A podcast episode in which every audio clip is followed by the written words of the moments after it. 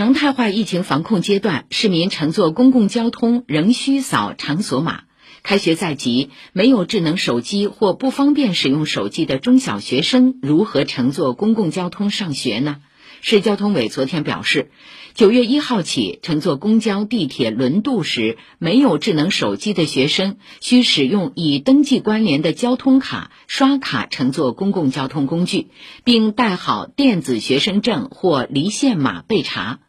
家长或学生可通过上海交通卡 APP 首页或上海公共交通卡微信公众号完成学生交通卡的登记关联。